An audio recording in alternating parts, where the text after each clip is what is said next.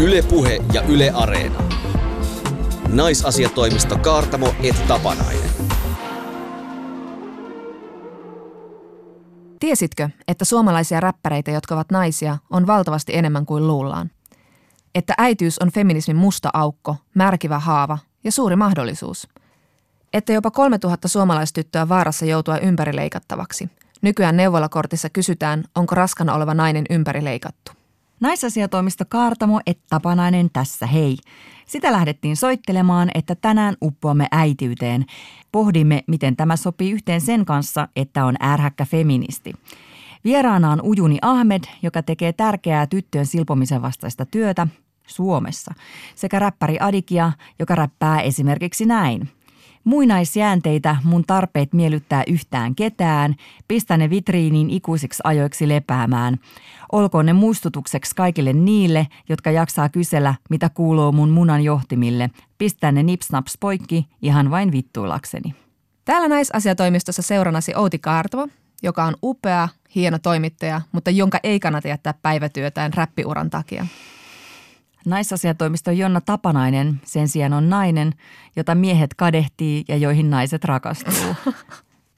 Outi, miten on feministillä viikko mennyt? Iloisesti rallatellen niin kuin aina. Mä huomasin tuossa pari päivää sitten, että täällä Etelä-Suomessa on jo hieman valoa, peräti viiden jälkeen iltapäivällä. Mm-hmm. Se on siis kevät – ja on, on korkea aika tuntea mielipahaa omasta kylmän talven helpon synnytyksen ja yleisen väsymysvitutuksen runtelemasta kehosta. Näin on, näin on. Kokeilin siis keväthuoltoa. Jokanaisen kausi tehtävälistaa. Tarkoitus oli palauttaa siis jonkinlaista ihmisarvon tuntoa, oman arvon tuntoa, naiseuden tuntoa suorittamalla itsestä huolehtimista, mikä tällaiselta metsittyneeltä perheenäidiltä aina niin helposti unohtuu, so, so, so. Siispä tein seuraavat toimenpiteet. Leikkasin kaikki kynnet, poistin vanhat kynsilakat, rasvasin sääret ensimmäistä kertaa sitten syyskuun ja laitoin myös jalkaseerumia, mikä on tämmöistä voidetta muistuttavaa ohutta litkua, joka toimii jollain upealla jalkoja pehmentävällä tavalla. Ja kasvoseerumi, joka toimii samalla perusperiaatteella, laitoin myös apteekin perusvoiteen alle. Ja aivan hampaa välitkin putsasin. No mä katoinkin, että sä näytät tänään jotenkin tuommoiselta kiiltävältä ja sädehtivältä. Mä just ajattelinkin kysyä, että tämä varmaan näkyy. Kyllä, jotenkin. kyllä, totta kai näkyy. Ja tähän ei kuulunut mitään ö, erityisnaamioita tai jalkaraspeja tai kynsinauhan viilauksia ja hoitoja, ei edes säärikarvojen ajelua tai tämmöistä niinku kakkoslevelin itsehoitoa. Mutta silti meni jotenkin yllättävän paljon aikaa siihen nähden, että miten paljon aikaa on käytettävissä ylipäätänsä. Joo, tuossa itsensä hoivaamisessa ei kyllä oikein tunnu toi panostuotos oleva oikein kohdillaan. Mm. Mä usein mietin, että olisipa kiva lakata kynnet ja niin kuin näet, niin mä oon nyt lakannut mun peukalon kynnen. Mutta mm. kesken kaiken mä tajusin just tässä toissa iltana, että hirveän kauan menee aikaa tähän lakkaamiseen, sitten nämä pitää poistaa taas ja itse asiassa mä voisin tehdä jotain muuta mieluummin. Mm. Itse asiassa mun lapsi kanssa kysyi, että, että äiti punainen kynsi, hän on siis tottunut koko äh, lapsuutensa siihen, että on se sama, sama kynsilakka siellä varpaan kynnessä, joka siis on konkreettisesti sama kynsilakka. Hän ei tunne äitiä, jolla ei ole kynsilakan jämiä. Mutta tämä itsestä huolehtiminenhan kertoo siitä, että on kunnollinen ihminen. Kunnon nainen homman hallussa, masennus ei uhkaa ja sitä rataa. Mutta että näinkö nyt sitten kuitenkaan tämä niin minkälaista itsensä niin kuin hemmottelua tai sillä tavalla niin kuin hoitamista tai itselle oman ajan antamista, koska tässä torjutaan enemmänkin selvästi huonouden tunnetta. Naisenhän kannustetaan niin kuin kaikilla tavoin itsestään huolehtimiseen, mutta mut usein se tarkoittaa kaunistautumista tai ainakin sen niin kuin rumentumisen välttelyä. Niin ja näistä lehdissä se tuntuu semmoiselta enemmänkin semmoiselta rasvan lotrauspornolta. Tuntuu, että ei kukaan oikeasti usko edes, että kukaan nainen järjestää kotispaan, sytyttää kynttilät ja rasvaa itseään kymmenillä eri rasvoilla. Se on vaan semmoista vähän niin kuin nautiskelua, että näinkin voisi elää. Niin, mä en tiedä kuka noin on tehnyt. Mä en ole ainakaan tehnyt koskaan missään elämäntilanteessa. Niin ja kyllähän se viesti niissä on usein sitten, että tämä kuuluu naisen viikkorutiineihin. Naistenlehdissä puhutaan siis todella usein ihan tämmöisistä niin kuin kauneusrutiineista, mikä tarkoittaa sitä, että näitä ilmeisesti toistetaan säännöllisesti. Sitten tietenkin oma asiansa on pakollinen meikkaus, jos ei halua näyttää koko päivä surulliselta koiralta, mutta erittäin tärkeää vielä tämä läskin torjunta itsehoito kuntosalille ja lenkille ja sitä rataa. No nyt kun sä teit nämä ensimmäisen tason huoltotoimenpiteet, niin mikä olo jäi? Onko parempi olo? No kieltämättä jäi jotenkin niin kuin silleen puhtaampi olo. Semmoinen selkeä olo, että vähän niin kuin olisi maksanut laskut. Ei kuulosta kovin hemmottelulta. No eihän se olekaan, koska kysymyshän on niin kuin vaan siitä, että tekee itsestään ikään kuin joissain silmissä, jotka minua eivät katso, niin jollain lailla niin kuin kelpaavamman. Kysymys on kelpaavuudesta jolloin aloinkin sitten pohtia, että onko itsestä huolehtiminen oman kehon ja itse rakastamista vai sen vihaamista. Mm. Kirjailija, ihmisoikeusaktivisti, feministi ja äiti Andre Lorde on sanonut, Itsestäni huolehtiminen ei ole itse keskeisyyttä, vaan itse säilytystä, mikä puolestaan on poliittista sodan käyntiä. Lorde ei sanonut tätä kuitenkaan eilen kuntosalilla juuri valkaistussa hampaissa uusissa sporttivehkeissään. Hän oli 1930-luvulla Yhdysvalloissa syntynyt musta lesbo ja kirjoitti tämän ajatuksen sairastaessaan syöpää, johon tiesi kuolevansa. Sara Ahmed on Feminist Killjoy-blogissaan tulkinut, että tämä ajatus pitää lukea sellaisessa kontekstissa, jossa sorron kohteena olevan henkilön on huolehdittava itsestään, sillä kukaan muu ei tee niin. Yhteiskunnan turvaverkkoja ei ole suunniteltu turvaamaan häntä, hänen olemassaolonsa on häiriötekijä. Silloin itsestä huolehtiminen on ainoa tapa elää ja elossa oleminen on kuluttavaa taistelua yhteiskunnan rasistisia ja seksistisiä rakenteita vastaan. Eli mun länsimaisen, terveen, valkoisen, heteronaisen identiteetillä itsestä huolehtiminen on enimmäkseen siitä huolehtimista, että viehettävyys säilyy, olen katseen kestävä. Tietenkin on myös hieman kiusallista, että hilsepilvi leijailee, kun, kun otan sukkahousut pois. Mutta voihan se silti nähdä noin, niin kuin Lord siitä puhuu, että tietyllä tavalla se itsensä hoivaaminen on feminististä, kun naisen kuitenkin odotetaan aina hoivaavan niin paljon muita ja keskittyvän muihin. Mutta onhan se tietysti koomista, että se itsehoiva lähtee aina jumalattomasta rasva-arsenaalista. No, mä etsin tietoa tähän probleemiin keskustelupalstoilta, niin kuin kaikista muistakin tärkeistä asioista, koska niissä asuu kaiken typeryyden ohella viisaus. Mä kerran muuten taisin erota, kun googlasin, että mistä tietää, että pitää erota. mistä tietää? Ah, niin aivan. Sen on myös tärkeä asia tässä avata. Siitä, kun alkaa selitellä itselle ja muille ihmisille sen oman kumppaninsa käyttäytymistä. Okei. Okay. Ero tuli. Ding. Nyt kuitenkin nimimerkki entinen Xantippa S kirjoittaa 2 plussan keskustelupalstalla, että minun mielestäni itsestään huolehtiminen tarkoittaa sitä, että päättää itse, mitkä asiat tuovat elämän iloa ja jaksamista ja tekee niitä. Itse huolehdin itsestäni esimerkiksi lukemalla. Aika hyvä. Miten sä huolehdit itsestäsi, paitsi lakkaamalla toisen peukalon kynnen joka toinen vuosi? No eikö toi lukeminen, sehän on just parasta. Lukeminen Netflix. Mitä muuta sitä nainen tarvitsee? Mä luulen, että tässä elämäntilanteessa mä hoitaisin itseni parhaiten makaamalla lobotomiatilassa sohvalla älypuhelimen kanssa, kuola suupielessä, rivi suklaata toisessa poskessa – enkä varmasti puristele pakaroita tai tee lantiopohjan lihaksia siinä samalla ja perhe jossain mielellään vähintään 20 kilometrin päässä. No sehän tuli sieltä, kun apteekin hyllyltä sitä kohti oltiin. Nähdään ensi vuonna. Yle Puhe ja Yle Areena. Naisasiatoimisto Kaartamo et Tapanainen. Arvostettu kuulijamme, seuraavaksi kysymme, mitä tulee mieleen, kun sanomme Suomi Rap. Saattaa tulla vaikka Raptori, mies, Elastinen, mies, Pyhimys ja kuusi emmapatsasta, mies, Rähinä Records, mies räppäämässä halveeraavasti naisten ruumiinosista, tai se Cheekin Instagram-tilin kuva, jossa hän ja muu suomirapin miesposse poseeraa bileissä. Rap on Suomessakin yhä miesten hallussa. Esimerkiksi viime kesänä hiphopin erikoistuneella blogfestivaalilla esiintyistä vain 5 prosenttia oli naisia. Levyttävät suomirap-naiset voi laskea suunnilleen tässä studiossa olevilla munasarjoilla. Todellisuus pinnan alla on kuitenkin feminiinisempi ja feministisempi on esimerkiksi mahtava adikia, Kirsikka Ruohonen, joka on hämmentänyt ja ilahduttanut niin feministisesti kuin seksuaalisesti suorasukaisella musiikillaan. Hänen biiseissään on häjyjä mimmejä, turhautumista sukupuolirooleihin ja naisten esineellistämiseen, mutta myös itsekritiikkiä ja rakkautta. Telaketju gang nartuttaan rahoissaan, kun astuttaan sisään. Koirat tuntee sen nesin nahoissaan. Tarjosin sulle ipan, mut se oli ansa. Miksi tekisin palveluksen, kun voin tehdä mitä tahansa? Adikia, millainen on suomirap-maailman naiskäsitys? Se on muuttumassa koko ajan parempaan suuntaan, musta tuntuu. Minkälainen se on siis ollut? No aika sille no aika olematon, aika sille toiseuttava. Usein jäbät on puhunut naisista, mutta naiset ei ole itse puhunut itsestään. Ehkä se niinku toiseuttaminen on jotenkin siellä ytimessä. Minkälaisiin erikoisiin tilanteisiin sä olet joutunut sukupuolesi takia? Mm, no, kaiken näköisiin.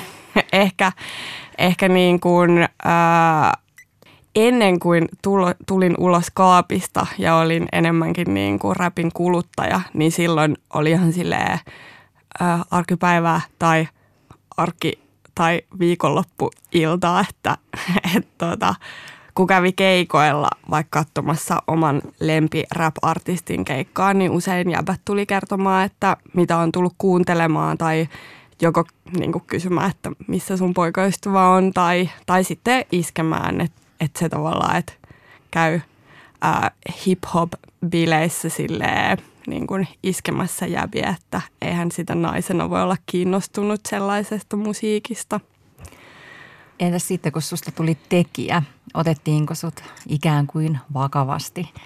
No, kun oli silleen pyörinyt tosi paljon skenessä, kuuluu vierestä niitä niin kuin keskusteluja, että miten naisartisteista puhutaan tai naisräppäreistä, niin sitten teki tosi tarkkaan sen pohjatyön ennen kuin tuli silleen tekijänä ulos kaapista. Ai, ettei kukaan pääse sanomaan. Niin. Miten naisräppäreistä puhuttiin?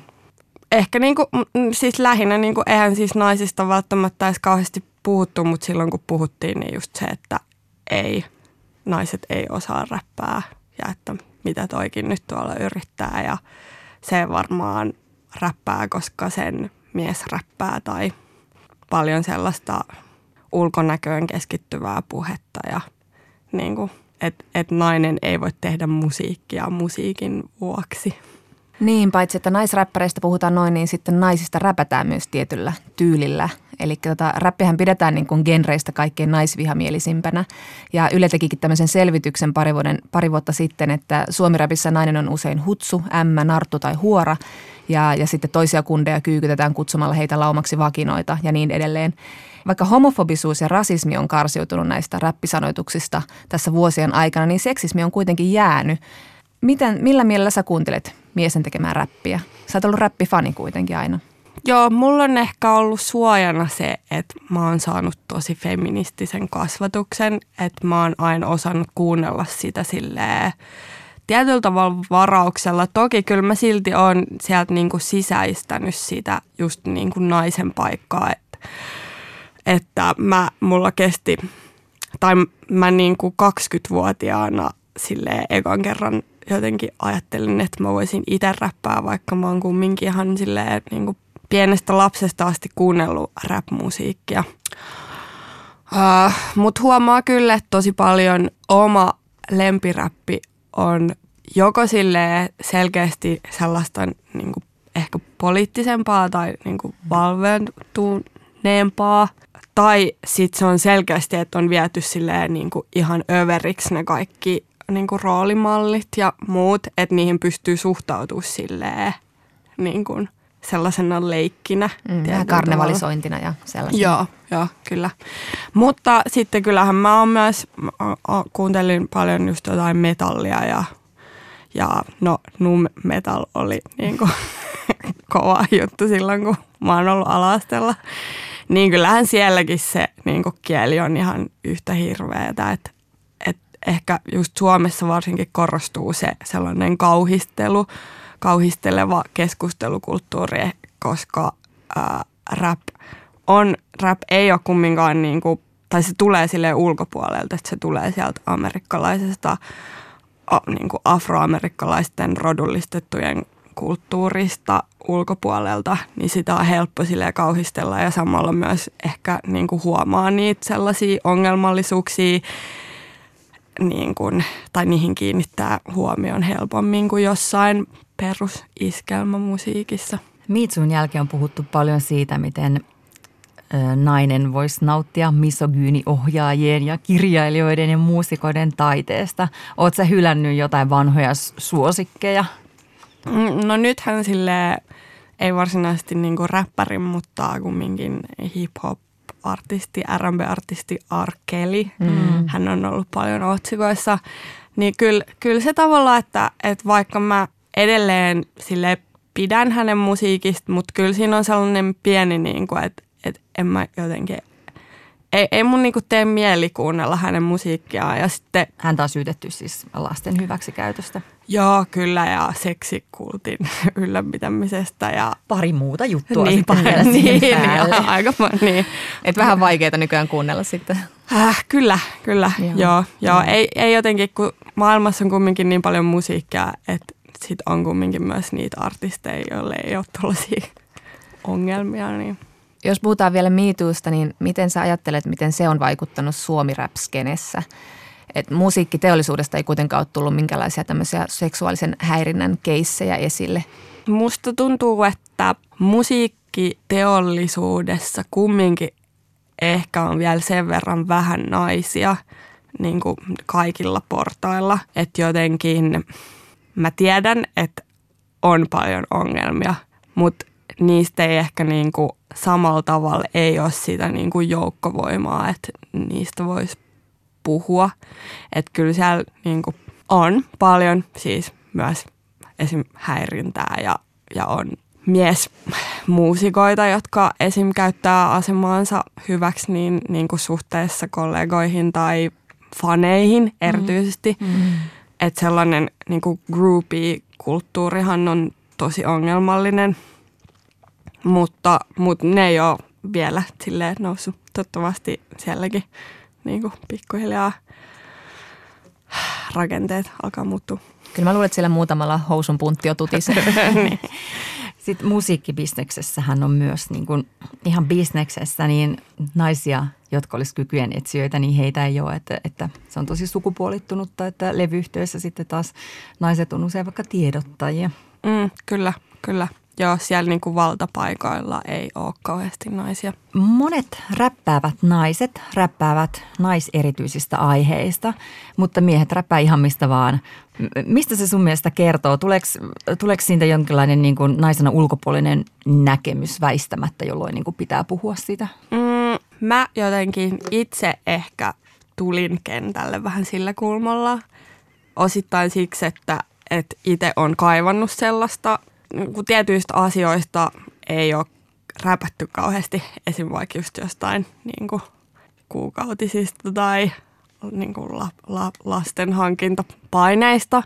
Toki niin kuin, ja, ja just vaikka siitä niin kuin seksuaalisen väkivallan uhasta. Mutta mä koen jotenkin, tai, tai itse myös koen, että, että niin kuin vaikka feminismin korostaminen on sellaista tavalla, että nyt sitä pitää rummuttaa hetki – että siitä enää siitä ei tarvitse puhua mitään. Et jatkossa myös kyllä mäkin olen samaistunut vaikka johonkin niin kuin siemensyöksystä kertoviin biiseihin. Mm. Tai siis silleen, että et, et naiset kumminkin on tottunut niin kuin löytää samaistumispintaa mitä niin kuin erilaisemmista niin kuin kertoja äänistä. Että miksei sitten niin kuin miehet vois myös – No mitä sitten, kun usein räppärinaiset on aika korostetun seksuaalisia tai heti ekana nyt tulee mieleen Nicki Minaj. Ää, tai sinä.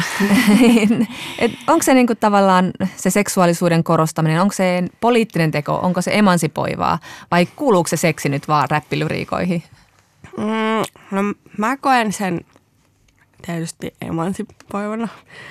Öö, mulla ehkä henkilökohtaisesti, mitä mä oon silleen huomannut, niin mä itse siis peilaan mun niin kun, vaikka pukeutumista ja just sitä niin kun, niin kun niitä aiheita, mitä mä käsittelen, niin paljon sille toisen aallon feminismiin, että millainen on hyvä feministi.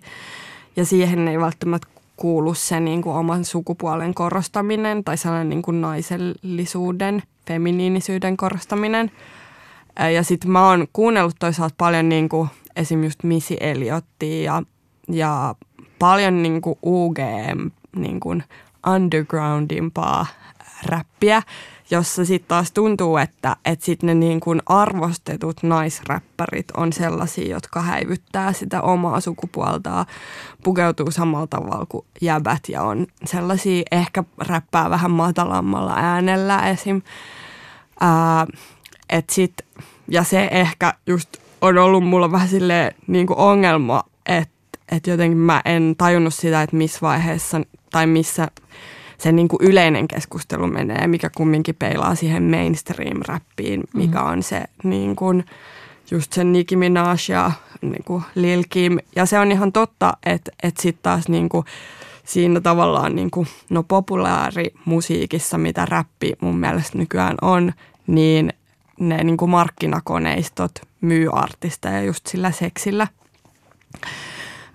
Mutta sitten mä jotenkin itse haluaisin niinku tuoda sitä, että, että mä voin olla myös niinku asiantuntija mm. ja niinku teknisesti taitavaa ja niinku silleen, uh, vakavasti otettava sanottaja silleen, vaikka mä pukeudun naupapaitoihin ja kirjaisiin farkkuihin ja, tai on pelkkien tissiteippien kanssa jossain lavalla. Niin kuin, että, että se on ehkä se niin kuin mun kulma. Osaako yleisö tulkita sen oikein, vaikka et siitä turhautumista, että, että nyt meni taas niin kuin hän voi hyvänen aika sentään. Et saatko sä sen asiantuntijaroolin, vaikka on ne tissiteipit vaan? Niin, musta tuntuu, että, että kyllä se niin kuin pikkuhiljaa, että, että siinä vaan ehkä jengillä kestää jotenkin niin kuin tajuta ja omaksuu ja niin kuin hyväksyy myös se. Ja sitten me ollaan puhuttu paljon mun niin kuin, ö, levyyhtiö Sedän Särrän kanssa, joka on myös ollut esim. Mustan Barbaarin taustajoukoissa ja, ja hänen kanssaan ollaan puhuttu, että et kyllä siinä niin kuin meni hetki myös, että esim. Niin kuin rodullistettuja jäbiä silleen niin kuin, tavallaan ensireaktio sellainen ai kauheata tai joku apua, mutta, mutta et niin kuin nykyään silleen voi olla tavastia täynnä ja siellä on lavalla silleen, tai että et siellä on niitä valkoisia keski-ikäisiä miehiä, jotka niin kuin, on ihan fiiliksissä siitä, siitä niin kuin bus, bussi täynnä somalei meiningistä tai tavallaan, niin kuin, että et kyllä niin kuin ne muuttuu mun mielestä. Ne. Mutta, mutta hitaasti. että se on ehkä itselle ollut se jotenkin tullut snadisti niin kuin järkytyksenä, että miten hidasta se muutos oikeasti on. Oliko sulla jonkinlainen niin kuin kynnys ylitettävänä? Mietit sitä peruskoulun matematiikan opettajan tuomitsevaa no. naamaa? En oikeastaan. Ehkä mulla on ollut tosi hyviä opettajia. Ja sitten taas toisaalta mun niin kun vanhemmat on aina ollut tosi niin kun kannustavia. Ihan sama, mitä mä teen. Et mähän on koulutukseltani kuvataiteilija. Mä tein lopputyön maalaamalla kuvia mun omasta takapuolesta, joista yksi on mun isän olohuoneen seinällä. Et se on sellaista varauksettonta kannustamista skene naisistuu koko ajan, mutta edelleen niin kuin kuulee sitä puhetta, että, että naisia on menestyneitä isoja räppiartisteja, naisia on vähän sen takia, että mimmit nyt vaan ei ole vielä niin hyviä ja niillä on vähän korkea äänikin ja, ja, ja sitten ne ei vaan niin kuin, tähän samaan on aina vedottu rockissakin, että naiset ei vaan opettele soittamaan sitä kitaraa. Hmm. Aletaanko pikkuhiljaa tunnistamaan se naisten oma erityisosaaminen? No mä oon ehkä vähän kyllästynyt siihen keskusteluun tai että tosi paljon – just perustellaan sitä, että, että miksi niin kuin kukaan naisartisti ei ole vielä breikannut isosti, niin sitä perustellaan sillä, että ei ole tarpeeksi teknisiä. Mikähän, ja sitten taas jos miettii, että miten niin kuin esim. cheekkiä kuvalla, että ei niin kuin se teknisyys ole ehkä se cheekin niin kuin jotenkin määrittävä tekijä ja se on kumminkin niitä niin kuin myydyimpiä artisteja, että mua ei niinku haittaa, että, että jos ihmiset on silleen, että, että Adikia ei voi koskaan lyödä läpi, koska se on niin feministinen, mitä on myös kuullut, niin tavallaan se on ihan fine ja se, niin kuin sen mä ymmärrän, että, että jotkut mun ajatukset voi olla tosi radikaaleja ja niin kuin, se on ihan fine, mutta se, että, että niin kuin se teknisyys otetaan siihen ja mun mielestä se niin kuin, juontaa just siitä alitajuntaisesta jotenkin selkärankaan omaksutusta ajatuksesta, että naiset ei osaa räppää. Räppäviä naisia on kuitenkin koko ajan enemmän. Te olette saanut tilaa ja näkyvyyttä. Liittyykö se siihen, että olette itse alkaneet verkostoitua enemmän? Osin, joo. Ja sitten musta tuntuu myös, että et, et kyllä oikeasti niin kun yleisöä myös alkaa kiinnostaa ne uudenlaiset äänet, että sellainen niin kun, äh, freesimpi ilmaisutapa, mitä niin kun naisilla nyt on, koska ei, meitä ei ole sille päästetty ääneen samalla tavalla, niin se tuntuukin jotenkin ihannalta tuulahdukselta. Mutta sitten meillä on myös esim. Niserap-verkosto, joka me ollaan niin kuin luotu ihan silleen keskenämme kollegoiden ja niin kuin rap-entusiastien kesken. Miten sitten tämä miesten hallitsema skene suhtautuu tähän feministiseen räppiin ja siis siihen, että te järjestäydytte? Mm. Osa on tosi kannustavia, mikä on ollut tosi tärkeää, koska se niin kuin, että tavallaan vaikka se niin kuin, tuntuu väsyneeltä jotenkin myös vähän ärsyttää se, että jonkun jäbän pitää niin kuin legitimoida mm. se sun niin kuin, ammattiosaaminen. Tavallaan sekin, että miksi mä oon saanut levytyssopimuksen ja, ja niin kuin mulla on hu, niin kuin huikea tuotantotiimi mun takana, jotka on kaikki jäbiä, mutta jotka silleen niin kuin fiilistelee sitä, mitä mä teen ja, ja mitä mä sanon ja että mä nostan. Mä uskon myös, että paljon sitten taas jäbät ehkä myös vähän silleen pelästyy, että just, just niin kuin Me Too-aikakauden aikana, että et, et kun tulee naisia kyseenalaistamaan sitä meininkiä, niin sitten myös miehet joutuu itse silleen reflektoimaan ja se niin kuin, saattaa herättää ikäviä tunteita, jotka sitten tulee silleen backlashina niin kuin, niitä naisartisteja kohtaan. Oletko havainnut tällaisia asenteita jo?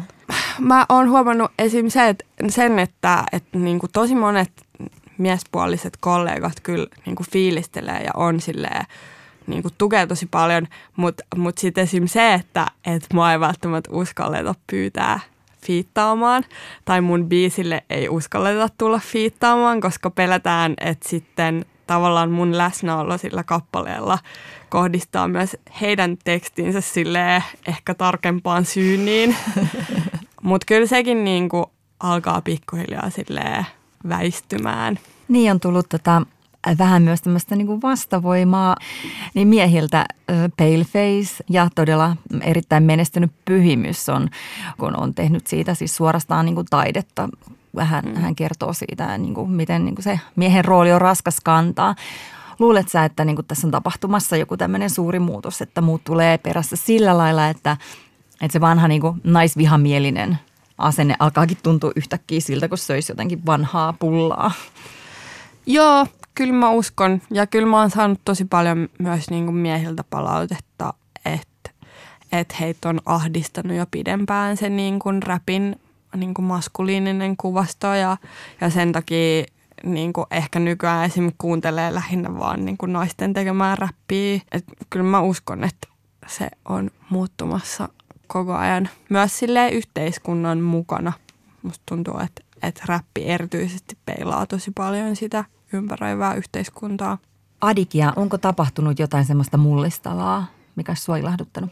Mähän julkaisin tuossa hetki sitten mun vuoden takaisen Vuornos kappaleen sen musavideon, jossa on 20 miesräppäriä esiintyy suut teipattuina ja mua jotenkin mä liikutuin siitä, että miten niin kuin monet lähti tosi varauksetta mukaan siihen videoprojektiin ja halusi tukea sitä.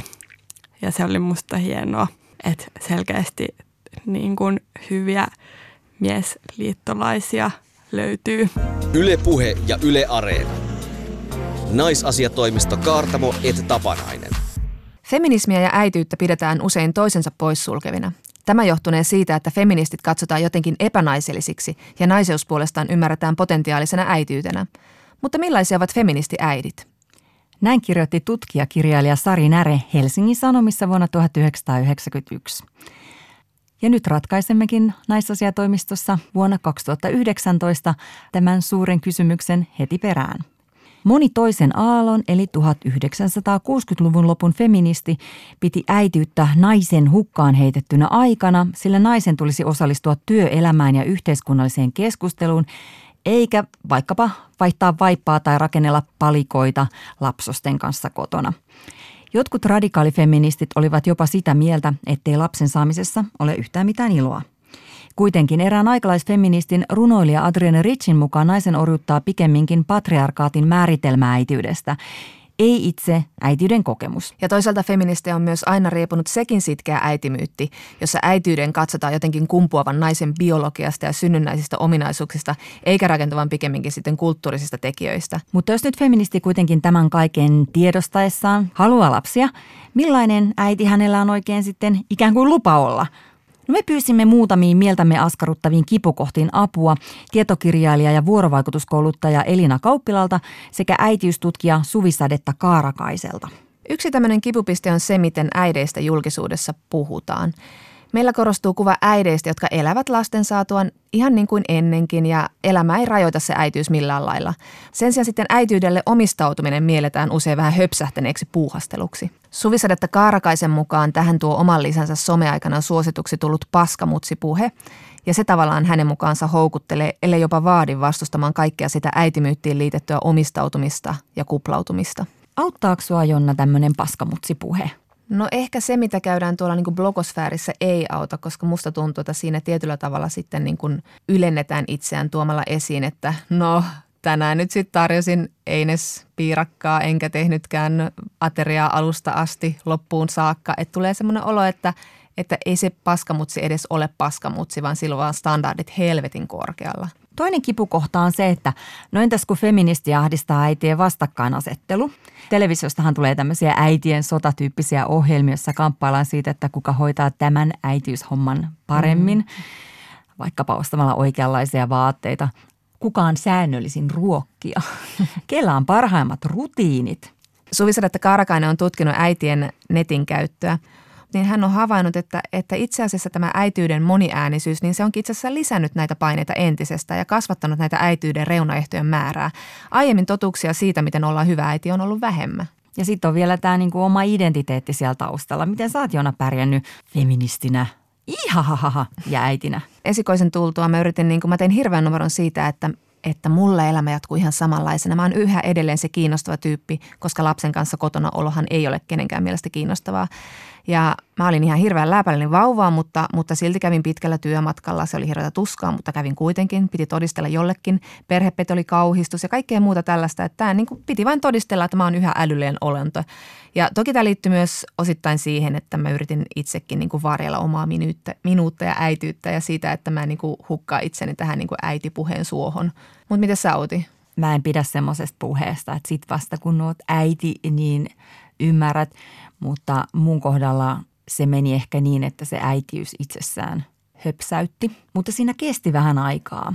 Entä kun mulla oli lapsi kolme viikon ikäinen, niin mulla oli niin kuin äärettömän tärkeää jotenkin karnevalisoiden päästä juomaan pariksi tunniksi champagnea. Ja nyt mä sanon pariksi tunniksi sen takia, että mä haluan niin kuin vakuuttaa kaikille meidän kuulijoille, että mä oon hyvä äiti, että mä en ollut koko yötä, vaan mä tulin heti seuraavaa imetyskertaa varten takaisin. Mutta jälkikäteen tuntuu, niin kuin, että mikä kiire mulla oli, halusinko mä oikeasti mennä vai oliko tämä vähän niin kuin semmoinen asia, mistä mä nyt laitan niin kuin someen päivityksen ja muodostan jonkinlaista brändiä. Mutta tämä on just jäänä, kun Elina Kauppilakin sanoi, että osa vanhemmista voi tehdä jopa omien tunteidensa vastaisia päätöksiä. Vaatii kanttia uskaltaa valita jotain muuta kuin mitä ympäristöyhteiskunta pitää arvokkaana. Ja sitähän vähän niin kuin jotenkin arvailee, että mitä se ympäristöyhteiskunta. Ja minä itse pidän arvokkaana, että on vähän niin kuin vaikea asettaa itsensä myös siihen uuteen tilanteeseen ja asemaan. Mm. Mites Jonna sitten sulla toisen lapsen kohdalla kävi? Oliko sulla siinä se identiteetti ja toimintatavat jotenkin erilaisia? Sitten mä annoin mennä ja jotenkin kuuntelin ehkä enemmän itseäni ja, ja heittäydyin siihen vauva-auvoon ihan, ihan huoletta ilman, että pelkäsin, että mä oon jotenkin hölmönainen ja, ja rintamapetturi. Lakkasit käymästä missään ja, ja tota, tissit tanassa juotit siellä aamusta. Juuri jota. näin, juuri näin. Ja sitten meitä rauhoitui, että mä tajusin, että miten lyhyt aika se koko homma on, että mä voin olla, mä voin olla ja nauttia siitä ja sitten mä voin palata siihen niin kuin muuhun elämään. Että maailma jatkaa kulkua ja mä voin pysähtyä ja hypätä hetiksi pois.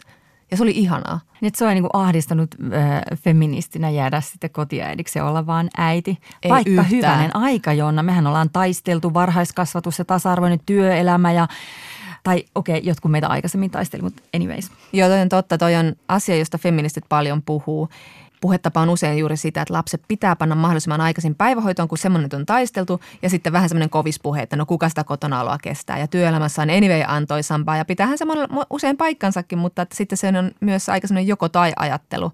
Että totta kai sen ymmärtää, kun meillä on äitien työssäkäymisellä niin pitkät perinteet ja, ja kotiäitiys on mielletty semmoiseksi vaan lyhyeksi ajanjaksoksi työ, työuralla. Mutta että kotiäityyttä pitää siis perustella ja kotiin pitkäksi aikaa jäävää naista arvostellaan usein sillä tyylillä, että ai sulle riittää toi.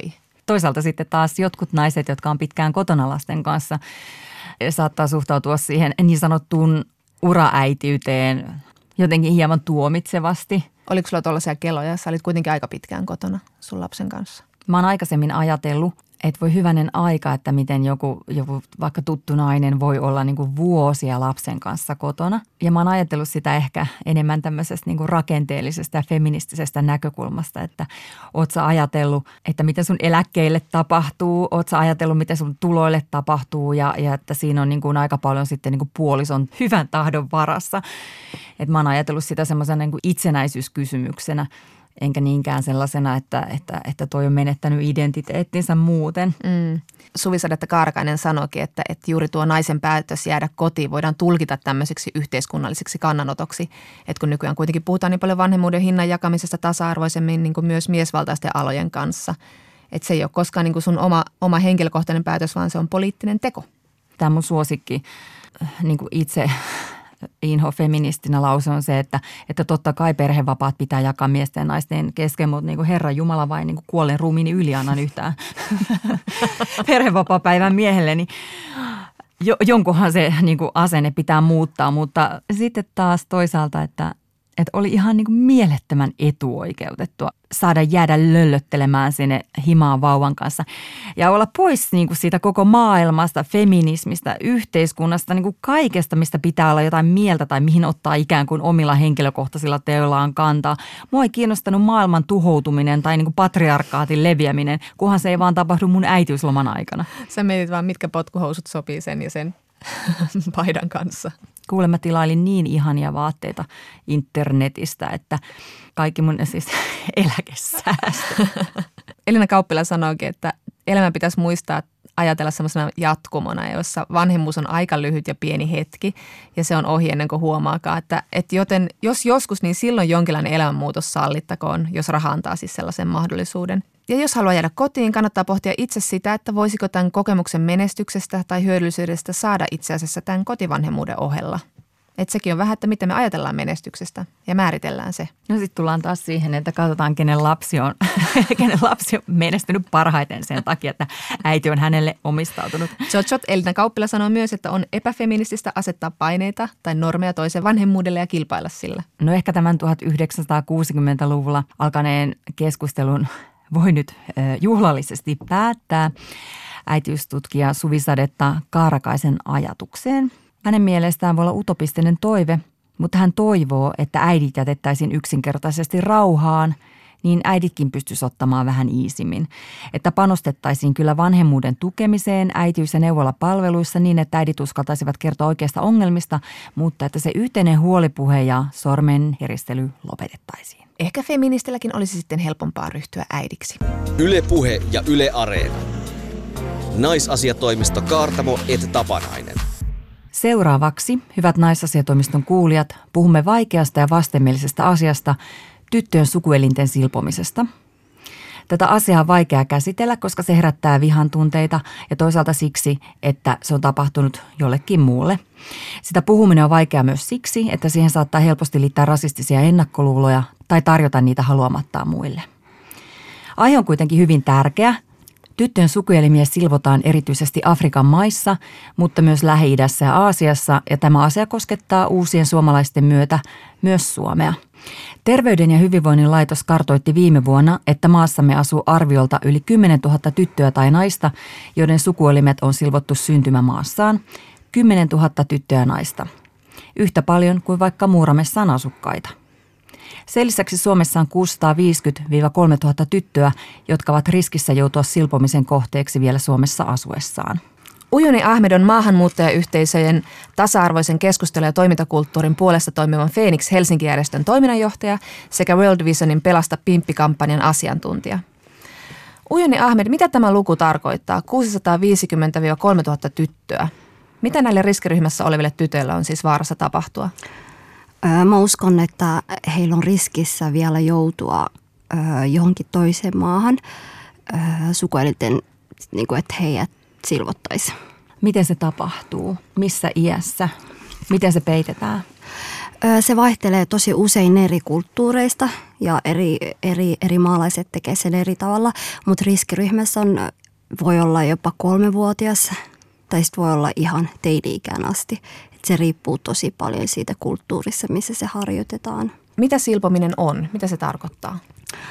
Pahimmillaan ö, koko klitoris poistetaan ja sitten häpyhuulet ommellaan yhteen.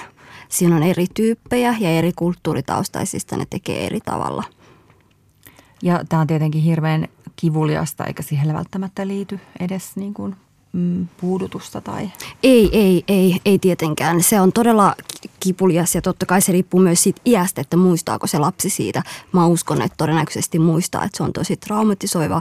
Sen lisäksi siitähän tulee haittoja myös siinä vaiheessa, kun synnyttää. Siinä on haitallista, että että kuukautiset ei tuu ja sitten myös hygienia. Että ei tiedetä millä välineellä sitä tehdään, jolloin se voi olla aika vaarallinen. Niin, että monet tytöt myös kuolee tähän toimenpiteeseen. Kyllä. Sä oot haastatellut tyttöjä, joiden sukuelimet on silvottu. Millaisia tarinoita sä oot siellä kuullut? Mitä heille on tapahtunut? Heitä on alaasteikäisenä viety Suomesta joihinkin maihin tota, silvottavaksi. He ei ole itse sitä etukäteen tienneet ja he muistaa sen kivun ja niin kuin sen kivun. He usein toisti sitä, että, että ei ollut ketään kenelle puhua ja, ja sitten sen, että he muistaa sen tosi tarkkaan, miten niin kuin se tapahtui ja missä se tapahtui. Mikä on motiivi näille silpomisille? No usein siinä on aika pitkälti kyse si, niin kuin siveydestä, että vanhemmat toivoo, että tytöt pääsisivät naimisiin jossain vaiheessa ja silpominenhan on myös yksi tapa kontrolloida tyttöjen naisten seksuaalisuutta. No yksi teidän tavoitteistanne tässä Pelasta Pimppi-kampanjassa on murtaa tätä hiljaisuuden kulttuuria. Puhuttiin tuossa aluksi, että tämä on vaikea aihe, mutta tämä on tabu-aihe myös niin kuin näiden yhteisöjen sisällä, joita tätä harjoitetaan. Niin miten tämä tabu murretaan? Kenellä siinä on niin kuin suuri ja tärkein rooli?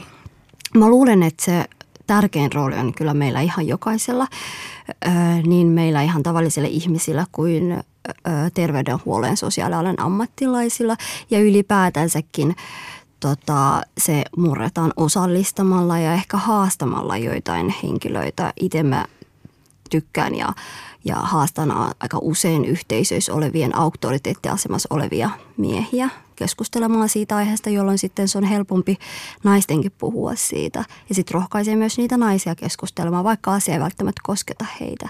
Että et se keskustelun avaaminen ja se häpeän poistaminen on ja sen ylipäätänsäkin sen perinteen vastustaminen on aika isossa keskeisessä asemassa. Onko tämä sun haaste otettu vastaan? Onko vallassa olevat miehet alkaneet puhua tästä yhteisöissä? No tota, kyllä, kyllä on otettu haasteet vastaan, että mä oon itse lähestynyt tai me olemme lähestyneet World Visionissa tota, uskonnollisia johtajia Suomessa ja hyvin on ottanut vastaan, että on ollut, he on julkisesti on, on puhuneet, että tämä ei liity millään tavalla uskontoon ja he on myös keskustelleet omissa yhteisöissään tästä asiasta ja, ja keskustelu vielä jatkuu. Onko tämä asia yhtä lailla tabu tai hyvin vaikea kysymys myös kantasuomalaisille? Onko Suomessa opettajien ja viranomaisten vaikka vaikea puuttua tyttöjen silpomiseen jonkinlaisen liiallisen kulttuurisensitiivisyyden takia? Kyllä mä uskon, että tässä just nimenomaan se ongelma on se liiallinen kulttuurisensitiivisyys, mikä kääntyy sitten itseään vastaan ja menee jopa näiden lasten oikeuksien tota, yli. Et jos vaikka ajattelee terveydenhuollon ammattilaisia tai sosiaalialan ammattilaisia, niin kyllähän niin kuin esimerkiksi THL toimintaraportissakin äh, tai työohjauksessa äh, kannustetaan sitä, että otetaan puheeksi. Se haaste nimenomaan on siinä puheeksi ottamisessa. Ja kun se on tabu niille viranomaisille ja opettajille sun muille, niin hmm. se on tosi ongelmainen. Minkälaisissa tilanteissa viranomaiset, tämä tyttöjen silpominen tulee viranomaisille eteen? No useinhan tulee viikoittain synnyttämään naisia, joita sukuelimet on silvottu. Ja siitä on puhuttu jo mun mielestä muutama vuosi, että, että he tulevat niin myöhään avattavaksi. Niin mä mietin, että mikä siinä on se yhdeksän kuukautta sitten tehty, jos ei ole annettu vaihtoehtoja avata. Ja sitten kuka on, se, kuka on velvollinen ja kuka, vasta, niin kuka vastaa sitten siitä, että miksi ei ole tarjottu ja miksi ei ole avattu ennen synnyttämistä. Mitä sä luulet, että siinä on tapahtunut? Onko terveydenhuollon ammattilainen mennyt jotenkin shokkiin? Tai? No, mä, mä luulen, että siinä on taas käynyt sitä, että te uskalleta puhua siitä asiasta. Mutta sitten taas on velvollisuus, että mun mielestä toi on myös semmoinen yksi tilanne, missä voi lähteä pohtimaan ja miettimään ja ottamaan yhteyttä niihin henkilöihin, jotka on työskennellyt näiden henkilöiden kanssa, että miksi he ei ole ottanut puheeksen. Että jos me niinku pakoillaan omalla tavallaan sitä vastuutta ja kenellä se vastuu on, niin ei me, ei me saada myöskään muutosta mitkä viranomaistahot on siis tässä avainroolissa? Terveydenhuolto, mutta onko se neuvola? Kaikki on yhtä tärkeitä, mutta kyllä myös niin kuin koulut on aika isossa asemassa. Että mä oon itse asiassa itse kannustanut siihen, että jopa seksuaalivalistuksessa käytäisiin jonkinlaista infoa tai kerrottaisiin tuosta sukuelinten silpomisesta, jolloin sitten on matalampi kynnys tyttöjen ottaa yhteyttä, jos on semmoinen tilanne. Oletko kuullut jostain semmoisesta tilanteesta, että, että tyttö on vaikka kertonut opettajalle pelostaan, että hän, hänet voidaan lähettää synnyinmaahansa tai vanhempien synnyinmaahan silvottavaksi. Ja sitten taas niin kuin nämä aikuiset ei ole uskaltanut tarttua siihen tai auttaa. Semmoista en ole kuullut, mutta öö, nämä tytöt, ketä me haastateltiin, niin he ei itse kertoneet kouluille, mutta he olisi toivoneet, että joku olisi ottanut sitä puheeksi. He palasivat myös ja silloinkaan ei ollut ketään aikuista, kenen kanssa puhua, mutta on kuullut semmoistakin tarinaa, että missä tyttö on kertonut alastella opettajalle tällaisesta mahdollisesta uhasta ja opettaja oli käynyt sitä keskustelua vanhempien kanssa, jolloin sitten tämä tyttö, ei, sille ei ole tehty mitään, että tämäkin on toinen onnistumisen tarina. Niin, että ei tarvitse mennä hirveän niin syvälle rakenteisiin tai kulttuuriin, että yksi ei. keskustelu voi riittää. Yksi keskustelu voi riittää ja, ja niin kuin jokainen pitäisi tietää, että se on kuitenkin törkeä pahoinpitely, että meni tai ei mennyt siihen kulttuurillisiin tota, ominaisuuksiin, niin heillä on velvollisuus ö, kertoa siitä vanhemmille, että tämä on laitonta ja tämä on tuomittavaa, jos tällaista tapahtuu. No miten nämä asenteet on muuttunut, kun puhutaan sukupolvista, että mi- miten, millaista keskustelua käyvät nyt vaikka sun ikäiset tai nuoremmat tytöt ja naiset tästä aiheesta? Onko heillä hyvin erilaisia asenteita verrattuna vaikka omiin maahanmuuttajataustaisiin vanhempiinsa?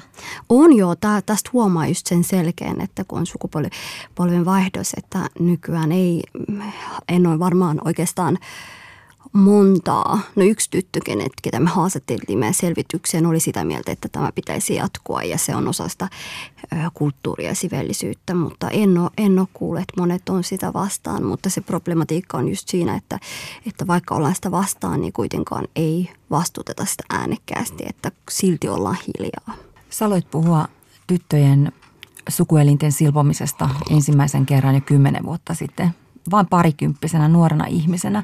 Vaatiko se silloin erilaista rohkeutta kuin nyt? Joo, ehdottomasti nyt on paljon helpompi puhua. Et silloin... Öö, kun mä ekan kerran puhuin, niin se oli sellainen, se oli niin kuin, että ei, ei missään tapauksessa, eikä aikaisemmin ollut puhuttukaan. Ja silloinhan mä sanoin, että Suomesta lähetetään tyttöjä vapaasti, eikä kukaan siihen puutu. Ja kyllä se herätti aika paljon närkästystä ja omalla tavallaan se oli syy kanssa, miksi mä vähän niin kuin vetäydyin sit siitä. Että et totta kai, tai silloin oli todella vaikea puhua, koska me oltiin niin alussa ja kenessä se herätti erityisesti närkästystä? No siis tosi paljon yhteisöjen sisällä ja, ja, ja sitten haluttiin enemmän haastatteluita sun muita. Sitten samaan aikaan tuli monelta eri, koska mä olin itse somalinen ihmistä, ajattelin automaattisesti, että mä puhun somaleista. Ja se, se just aiheuttaa sitä, sitä vihaa, että nyt me joudutaan leimotuksiin ja, ja, ja tota, se lisää rasismia. Plus siihen aikaan vielä vähemmän puhuttiin mistään ylipäätänsäkin maahanmuuttajayhteisöistä tai, tai maahanmuuttajanaisiin kohdistuvasta väkivallasta ylipäätänsä. Miksi sä oot halunnut omistautua tekemään tämän asian eteen töitä? No en mä tiedä, kymmenen vuotta sitten, kun mä puhuin tästä verrattuna sitten silloin, kun tehtiin selvitystä viime vuonna, niin oikeastaan hirveän muutosta ei ole tapahtunut. Ja se on osaltaan se, miksi oli pakko mennä. Koska jos me ajatellaan, että silloin mä sanoin, että Suomesta lähdetään tyttöjä, ja sitten 2007 THL joidenkin tekstien mukaan he on törmännyt, tai ammattilaiset on törmännyt epäilyksiä, että Suomesta saatetaan lähettää, niin ei sit siinä ole oikeastaan tapahtunut sitä, koska me ollaan vieläkin silleen, että no tapahtuuko, ei tapahdu, ja samaan aikaan meillä ei ole minkäänlaisia tutkimuksia, eikä minkäänlaisia tota selvityksiä. Kun mä tiedän, että kuitenkin puhutaan kohderyhmästä, joiden ääni yleensä jää hiljaiseksi, mistä niin kun, jos esimerkiksi vaikka puhutaan naisten oikeuksista tai naisiin kohdistuvasta väkivallasta, niin kyllä tämä kohderyhmä aika usein jää vailla huomiota, että me ei puhuta heistä samalla volyymilla kuin esimerkiksi ylipäätänsäkin kantasuomalaisiin kohdistuvasta seksuaaliväkivallasta tai väkivallasta ylipäätänsä. Niin se on ehkä se, miksi mä puhun. Terveyden ja hyvinvoinnin laitos sekä sosiaali- ja terveysministeriön asiantuntijaryhmineen päivittää parhaillaan tyttöjen silpomisen vastaista toimintaohjelmaa. Mitä siinä on olennaista? Mitä on ne asiat, millä tätä ongelmaa saataisiin kitkettyä? No se puheeksiotto ja sitten se ilmoitusvelvollisuus siinä vaiheessa, kun on epäilys. Ja sitten kulttuuritulkkien käyttö – et se on mun mielestä aika olennainen, mutta se niin kuin viranomaisille ja terveyden ja sosiaalihuollon ammattilaisille painottaminen, se ilmoitusvelvollisuus siinä vaiheessa, kun on epäilys ja jälkiseuranta, on mun mielestä aika avainasemassa. Ja se puheeksiotto, sitä ei voi niin painottaa tota, millään tavalla, että se se, se on pakko keskustella, vaikka se olisi semmoinen, että no, tapa, onkohan tässä riskissä vai ei. Suomenlaista silpominen määritellään tosiaan törkeäksi pahoinpitelyksi, mutta myös silpomisen kriminalisoiva erillislaki etenee. Miksi tästä tulisi säätää sun mielestä erillislaki? Koska se ei tällaisenaan nyt toimi. Eli rikosilmoituksia ei tehdä? Ei tehdä, rikosilmoituksia ei tehdä koska mä uskon, että siinä on aika paljon liiallinen tulkintavara, että mietitään, että onkohan tämä vai ei ole. Mä oon itse kouluttanut sosiaalialan ammattilaisia. Siinä on just se, että no onko se vai ei, pitääkö mun tehdä. Ja, ja, ja sitten kun se on määritelty erikseen, niin se antaa semmoisen vakavuuden, että nyt on pakko puuttua.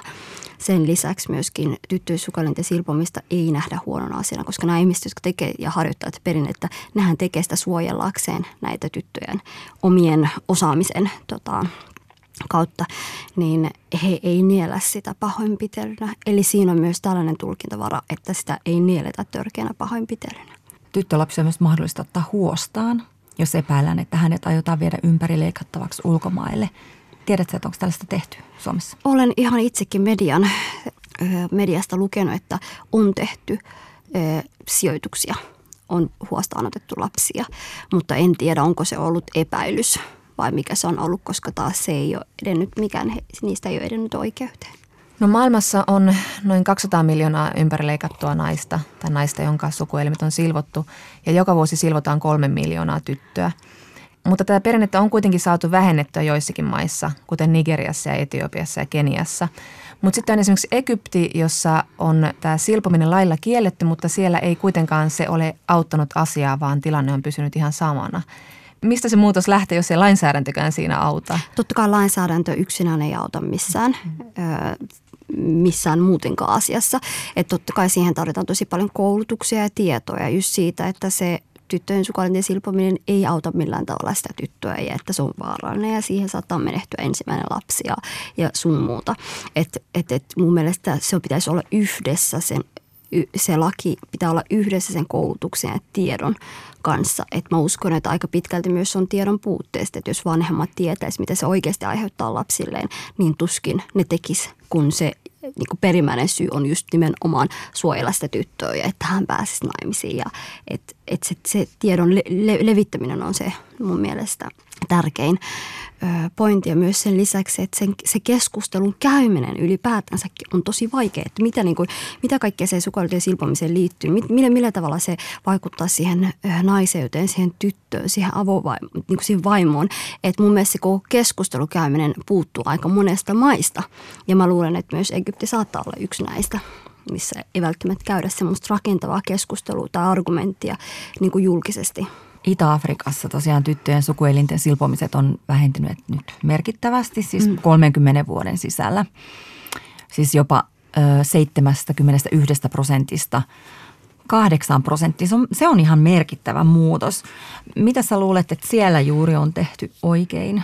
Esimerkiksi Keniassa on tarjottu tota, vaihtoehtoista aikuistumisriittiä, mitä Suomen World Vision myös tekee. Mä luulen, että tämän kaltaiset on auttanut tosi paljon – mikä on se vaihtoehtoinen aikuistuminen? Se on, että esimerkiksi kun siihen liittyy se silpominen ja sitten siihen semmoista, että tytöstä tulee aikuinen sun muuta, niin siinä on tarjottu se, että mitä jos poistetaan se tota, silpominen ja sitten pidetään se kaikki muu siinä mukana. Mm. Että otetaan se haitallinen ja sitten kouluttaminen ja sitten kylän heimopäälliköt ottaminen mukaan siihen niin miesten mukaan ottaminen, niin kyllä se, mä uskon, että se vaikuttaa aika usein siihen. Tämän keskustelun päätteeksi jää hieman tuskainen olo, vaikka tämä minun tuskani ei olekaan. Mutta mitä mä voin tehdä? Sä voit ylläpitää ehkä keskustelua. Mä itse aika usein sanon sitä, että kun, kun etenkin kun ei ole yhteisöstä tai on ulkopuolelta ja mä aina sanon, että hei, että miksi tällaisesta asiasta ei kirjoita, miksi tästä ei puhuta, miksi tästä ei, niin kuin, koska sä yhden jollekin ihmiselle annat, niin se antaa toiselle taas tiedon. Niin sitten sanotaan, että kun ei haluta puuttua tai kokee jotenkin, että ei välttämättä osaa puuttua eikä halua loukata, kun on sitä kulttuurisensitiivisyys, niin mä haluaisin, että, että se kulttuurisensitiivisyys haitallisesta perinteistä poistetaan, koska sille ei ole mitään tekemistä kulttuurisensitiivisyyden kanssa. Joka kulttuurissa on haitallisia perinteitä ja niistä pitää saada ja täytyy puhua. Yle Puhe ja Yle Areena. Naisasiatoimisto Kaartamo et Tapanainen. Kas siinä rakkaat kuulijamme oli tämänkertainen naisasiatoimisto Kaartamo Tapanainen Forester Spectra Forester. Ensi kerralla puhumme toimittaja Arla Kanervan kanssa sikailusta taidemaailmassa sekä Meriam Trabessin kanssa siitä, miten hän muuttaa asenteita lihavia kohtaan julkaisemalla muun muassa kuvia omasta kehostaan. Toki on syytä myöntää vielä, että Outi, sä olet feministi, mutta... Olen feministi ja minua naurattaa tämä vitsi. Kun nainen lakkaa saamasta, hän kiinnostuu yhteiskunnasta. Mä en naura, koska mä en tajunnut. No Jonna, sähän tosiaan olet huumorintajuton feministi, mutta... Minulla on lukuisia maksukanavia, joita katselen sen sijaan, että lukisin vaikkapa feminististä tutkimuskirjallisuutta. Ja nyt harkitsen uuden maksukanavan hankkimista, koska siellä on mun vuosien, vuosien, vuosien ajan rakastama TV-sarja Paras mitä on Beverly Hillsin täydelliset kotirouvat, joka on moraalitonta saastaa.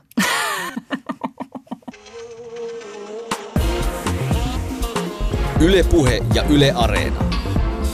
Naisasiatoimisto Kaartamo et Tapanainen.